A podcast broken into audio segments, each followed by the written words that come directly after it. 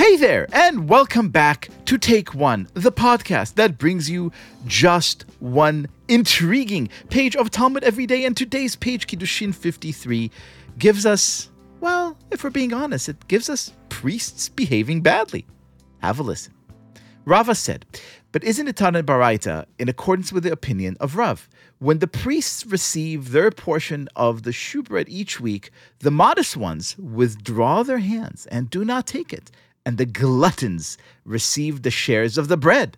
This indicates that offerings may be apportioned according to the priest's wishes. The Gemara rejects this. What is the meaning of receive the shares? It does not mean that they exchange one portion for another with halachic sanction. It means that they would snatch their colleagues' portions, as it teaches in the latter clause of the same baraita. An incident occurred involving one who snatched his share and his colleague's share, and they call him Ben Chamtzan, son of the snatcher until the day he died. What a fascinating image. Here are the priests who we think of as being so holy and so perfect, and they receive all the portion of the bread that was, you know, part of part of their pay.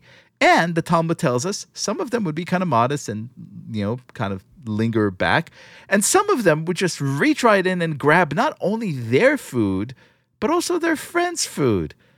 This thought of priests behaving badly is really, really, really intriguing. And so I have the pleasure of welcoming to the show to help us kind of sort it out, not one guests, but two, a father daughter duo.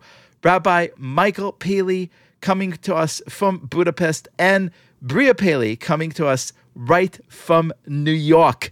They are the hosts of the perfectly named Two Paleys on a Pod, a lovely new podcast that I just started listening to, and I know you would love it too.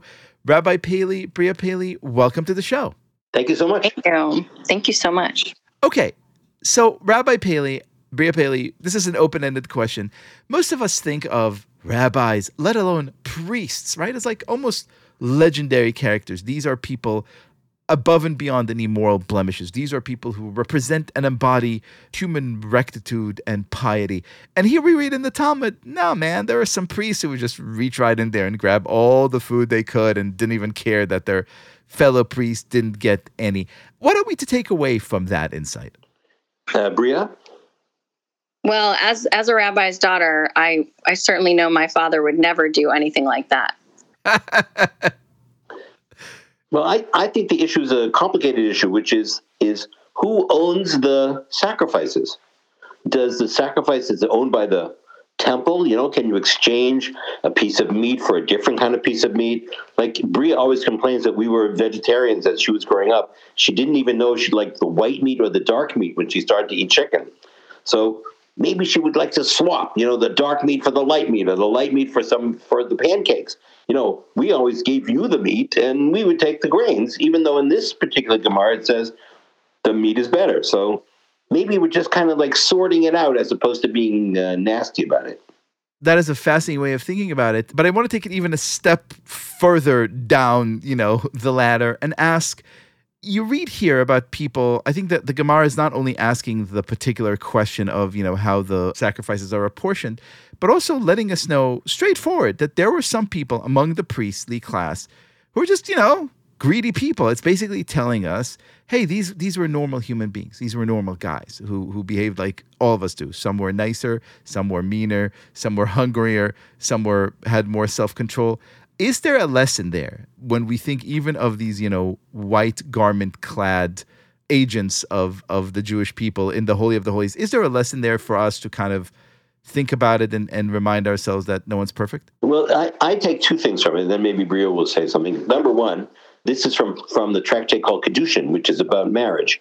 So if I don't own the meat and I snatched it from somebody else, and then I gave it to my intended as a gift so that I could seal the marriage deal, is it mine? You know, like we always used to say when we were kids, possession is nine tenths of the law. I don't know if that's true about the law or not, but is it really? If I like snatch some stuff that's not really mine and then I give it to somebody else, am I giving them a gift or am I giving them stolen property? Spoken like a true Talmudic scholar. Briyah, what do you think? Uh, this one is tricky for me because, you know, I, I do see a lot of greed around me, especially living in New York City. Things can feel unfair. Someone's living in their Park Avenue apartment, someone else is, you know, can barely make ends meet. And like what what is, you know, yours or not yours? Sometimes like the lines can get blurry. I think because we just had Yom Kippur, you know, we have the opportunity to to start anew and to repent for what we've done over the past year. And so everyone can get a fresh start.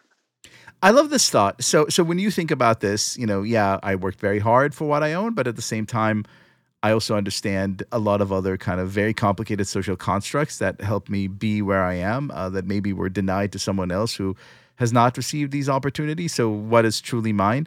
I'll ask just this an insanely unfair question uh, before I thank you for for coming on the show. Is there kind of like a good shorthand for us to think about these issues without driving ourselves crazy? You know, I, I live in uh, Budapest, as you said, and Budapest used to be a communist country where everybody got exactly the same. That's what they believed.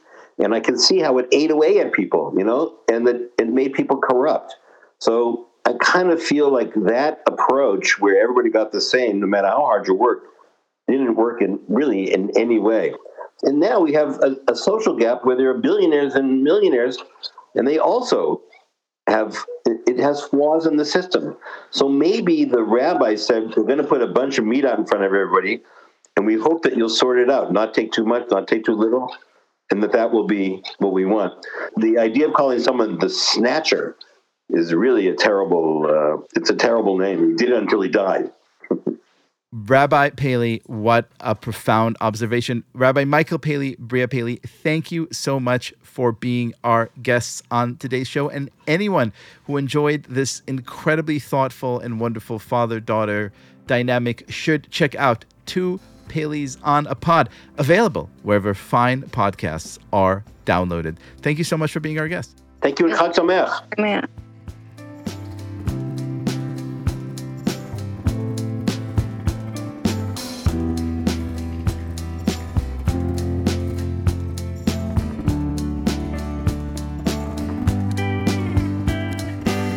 This has been Take One. If you enjoy the show, and I hope that you do, then you're really going to love the book I wrote. It's called How the Talmud Can Change Your Life Surprisingly Modern Advice from a Very Old Book, and it's coming out in just a few short weeks. You could pre order it now at your local bookstores directly from the publisher through the link in this here podcast description or through that big online store whose logo is a smile.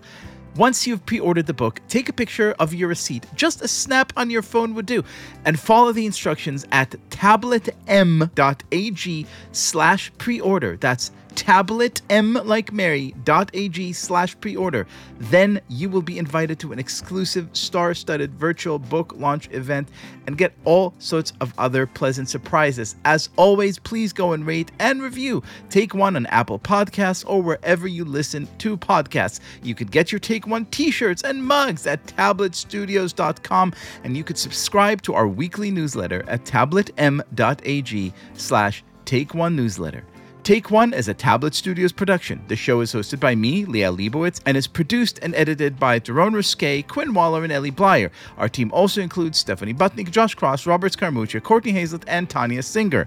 For more information, go to tabletmag.com slash take one or email us at take one at tabletmag.com.